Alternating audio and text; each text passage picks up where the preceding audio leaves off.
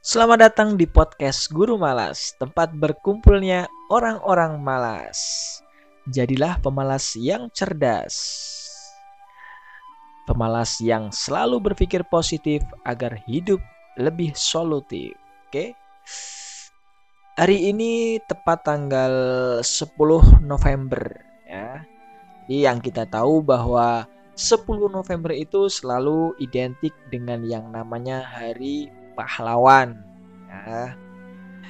Hal ini mengingat sejarahnya tanggal 10 November dahulu adalah eh, ada peristiwa bersejarah yang terjadi di Surabaya, pertempuran di Surabaya tanggal 10 November dan karena peristiwa itu terlalu heroik kita tahu bahwa kota Surabaya pada tanggal 10 November di tahun 1945 itu dikepung dari segala penjuru darat, laut, dan udara. Namun karena kegigihan para pahlawan kita, para eh, pendahulu kita, maka kota Surabaya dan warga dan bangsa Indonesia pada umumnya dapat dipertahankan kemerdekaannya kita harus selalu mensyukuri ya. Pahlawan kalau kita mendengar kata pahlawan tentunya eh, pasti setiap individu itu punya sosok pahlawan yang ada yang pernah hadir dalam kehidupannya ya. Dan ini antara satu orang satu individu dengan individu yang lain tentunya tidak sama ya seperti saya misalnya uh, kalau untuk saat ini uh, pahlawan yang paling dekat di hidup saya adalah ibu ya. Ibu dan istri saya. Karena uh, mereka adalah orang-orang yang berjuang untuk uh, saya ya. Ibu saya um, meskipun saya sudah punya berkeluarga namun tidak henti-hentinya untuk selalu mendoakan anak-anaknya tentunya dan istri saya tentunya uh, menjadi pahlawan bagi saya karena dia yang uh, merawat dan membesarkan anak-anak saya ya. Nah, uh, kita tahu bahwa definisi pahlawan itu uh, sekarang sudah sangat variatif, tidak hanya sekedar orang yang berjuang mengusir penjajah, orang yang berjuang melawan penjajah. Namun eh, setiap orang bisa memaknai, bisa punya definisi tersendiri terhadap kata pahlawan itu sendiri ya.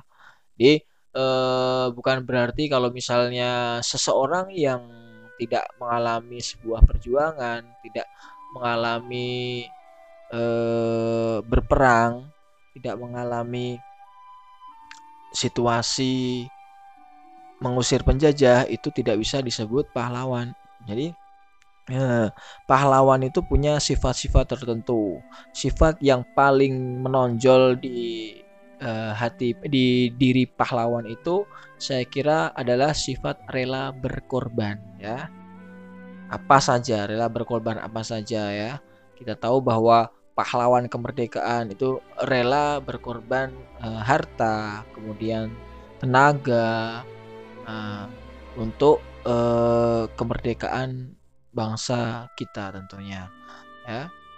Nah kalau orang-orang di sekitar kita yang uh, tentunya kita anggap pahlawan itu harus punya kontribusi terhadap segala sesuatu tentunya.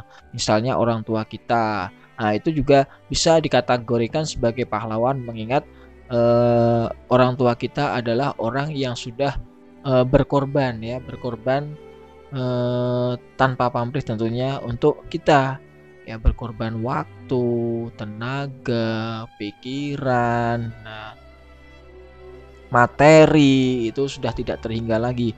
Makanya eh, kita harus selalu senantiasa eh, senantiasa menghargai setiap perjuangan dari pahlawan-pahlawan itu tentunya.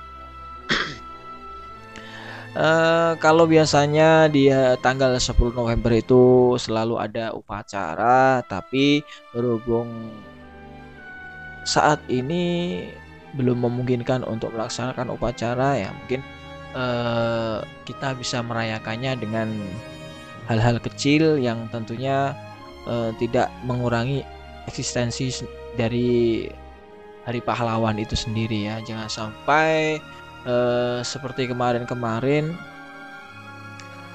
uh, bahwa tanggal sebelum tanggal 10 ini tanggal 7, 8, 9 itu ada sesuatu yang tidak mengenakan di di sosial media kita tentunya ya. Uh, bahwa ada pihak-pihak uh, tertentu yang bisa dikatakan menjadi toksit racun karena uh, unggah-unggahan-unggahannya di sosial media ya. Dalam hal ini adalah unggahan video yang tidak senonoh saya kira ya, yang mirip diduga mirip artis entah itu kelanjutannya seperti apa. Saya juga kurang mengikuti cuma karena kemarin sempat beberapa kali ada di ada di eh, halaman dari sosial media saya, maka mau tidak mau saya juga mengikuti beritanya. Nah, eh, tadi tadi pagi pun saya eh, justru sangat sedikit kecewa mengingat yang harusnya di hari pahlawan ini eh, paling tidak masyarakat masyarakat dunia maya itu bisa merasakan bisa merayakannya dengan hashtag uh, selamat hari pahlawan atau seperti itu. Namun tadi uh, sampai jam 7.30 belum juga saya temukan hashtag selamat hari pahlawan ya. Uh, justru malah hashtag-hashtag yang saya rasa kurang terlalu berguna ya. Mengidolakan seseorang yang ya mungkin kalau misalnya seseorang itu sudah berjasa menyatukan bangsa Indonesia saya rasa itu bagus. Namun kalau misalnya orang itu malah dinilai atau sepak terjangnya bisa memecah persatuan bangsa Indonesia kita nah itu alangkah sayangnya kalau misalnya eh, kefanatikan atau rasa mengidolakan orang tersebut terlalu berlebihan sehingga menutupi berita-berita yang harusnya lebih penting, isu-isu yang sebenarnya lebih penting untuk dibahas dan dikawal. Tapi nggak tahu lagi lah. E, sekarang ini kan di media sosial pun banyak bertebaran buzzer-buzzer seperti itu. Nah, kiranya e, biasanya di saat saat seperti ini sebenarnya ini tugas buzzer-buzzer pemerintah untuk membuat viral apa yang menjadi hal-hal positif tentunya ya. Namun eh, sampai tadi pagi saya rasa belum terlihat kinerja dari buzzer-buzzer itu. Nah, itu. Jadi alangkah lebih baiknya kalau menurut saya buzzer itu tidak masalah ya karena mereka digaji untuk tentunya menjaga stabilitas di dunia maya karena mengingat banyaknya berita-berita yang bertebaran di dunia maya sekarang kalau kita tidak cermati, kalau kita tidak teliti, telusuri, eh, kita bisa terkecoh oleh berita-berita hoax ya. Nah, itu sebenarnya eh, pemerintah membentuk atau menggaji buzzer ini salah satu gunanya adalah untuk mengimbangi pihak-pihak yang terlalu menyerang pemerintah.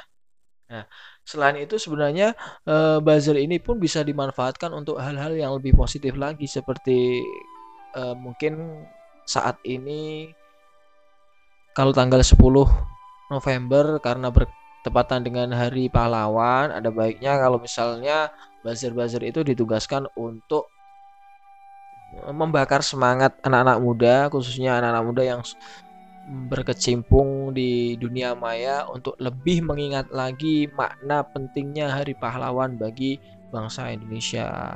Jangan sampai malah uh, buzzer-buzzer tersebut justru sibuk sendiri mencari pembenaran, saling menyalahkan antara satu dengan yang lain. Itu yang uh, sangat disayangkan kalau misalnya terjadi ya. Ya semoga kehidupan berbangsa dan bernegara kita masih tetap di koridor aman. Semoga demokrasi yang ada di Indonesia ini semakin hari semakin dewasa. Orang-orangnya pun juga semakin bijak dalam menanggapi segala isu, tidak mudah terpolarisasi. karena bahaya sekali kalau misalnya bangsa Indonesia ini bisa dipecah belah seperti pada saat itu.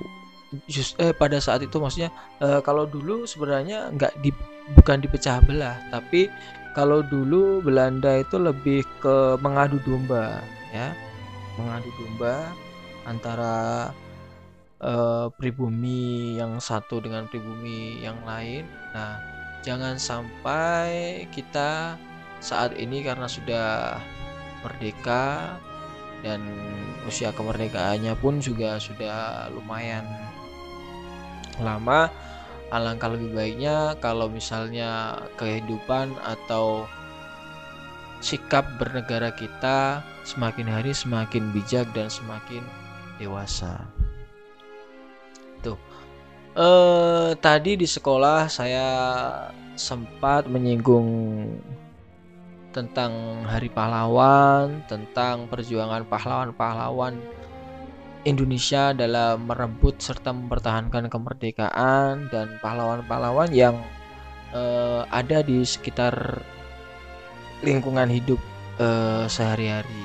Nah, uh, biasanya anak-anak itu akan lebih tertarik pada hal-hal yang berbau heroik ya seperti perang. Nah, itu anak-anak biasanya kalau misalnya kita bercerita di depan kelas itu antusiasme untuk mendengarkan tentunya lebih tinggi daripada kita menjelaskan hal-hal yang mungkin bagi mereka kurang disukai. Hal-hal yang berkaitan tentang pelajaran memang kadang terlalu membosankan bagi mereka apalagi anak SD itu tingkat konsentrasinya hanya sebatas 5 sampai 10 menit setelah itu kalau misalnya mereka tidak tertarik ya pasti tidak ada perhatian terhadap uh, gurunya nah penting di sini untuk bisa terus menjaga fokus siswa terhadap gurunya. Nah, biasanya kalau misalnya siswa sudah mulai bosan, nah sudah mulai enggan untuk mendengar penjelasan dari saya, hal yang saya lakukan adalah bertanya kepada siswa ingin bercerita, ingin eh, bapak eh, bapak guru bercerita tentang apa. Nah, namun, jawaban yang selalu saya terima adalah sama. Mereka selalu tertarik untuk mendengar cerita misteri, cerita setan-setan, cerita dunia jin.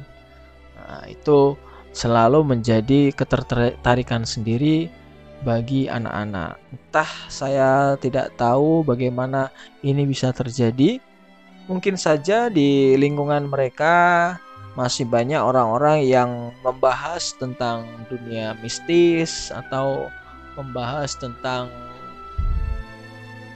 dunia setan, iblis.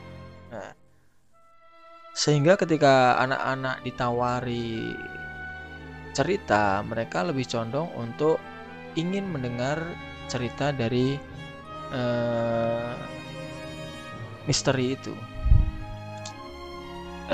Namun karena saya adalah seorang yang hampir bisa dibilang tidak suka kurang begitu suka dengan genre horor, genre misteri itu biasanya kalau misalnya di uh, buku ataupun film nah, biasanya yang bernuansa misteri atau horor itu selalu saya hindari karena menurut saya uh, kurang begitu berguna untuk dijadikan sebuah tontonan terlebih tuntunan mau belajar apa kita dari uh, hantu ya? Dari setan.